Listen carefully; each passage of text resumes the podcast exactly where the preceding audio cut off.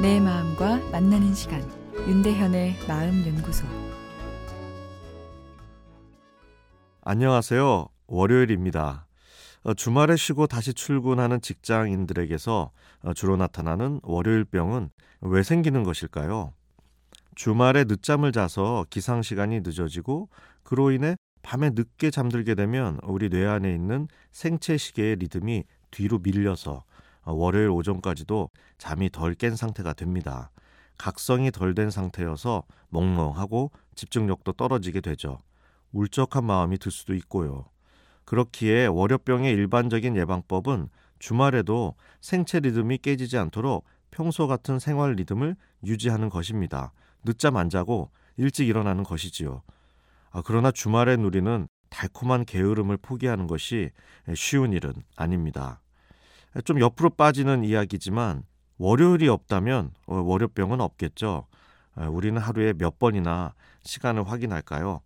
내가 열심히 시간을 조정해서 내 삶을 운영해 나가는 것 같지만 조금 다른 각도에서 보면 현 인류는 동일한 시간 측정 시스템 안에서 정밀한 시간의 통제하에 지내고 있습니다.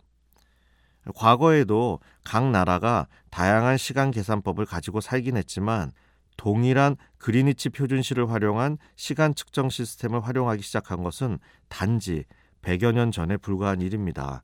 긴 인류 역사에 비교하면 얼마 되지 않은 사건이죠. 초단위로 전 세계의 시계가 정확히 같이 움직이고 있지만 우리 뇌의 생체 시계는 낮이다, 밤이다 하는 식으로 통 크게 시간을 측정합니다. 이 생체 시계는 우리가 언어로 통제할 수 없습니다. 통제할 수 있었다면 알람 시계가 필요 없겠죠. 내 마음 먹은 대로 자고 어, 일어날 수 있었을 테니까요. 생체 시계만 보면 우리가 이렇게 분단위로 열심히 살라고 만들어진 것이 아니지 않나 싶은데요.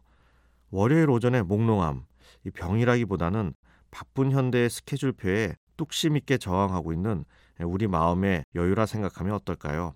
설탕 커피나 에너지 음료로 억지로 각성시키거나 자책하며 정신 차리라고 핀잔 주는 것보다 잠시 시간의 틀에서 벗어나 몽롱함의 자유를 있는 그대로 느끼는 것이 오후에 더 집중력이 살아나고 일주일을 힘차게 살도록 할 수 있습니다. 가끔은 손목시계보다 내 마음의 시계 요구에 따라주는 것이 감성 에너지 충전에 효과적입니다.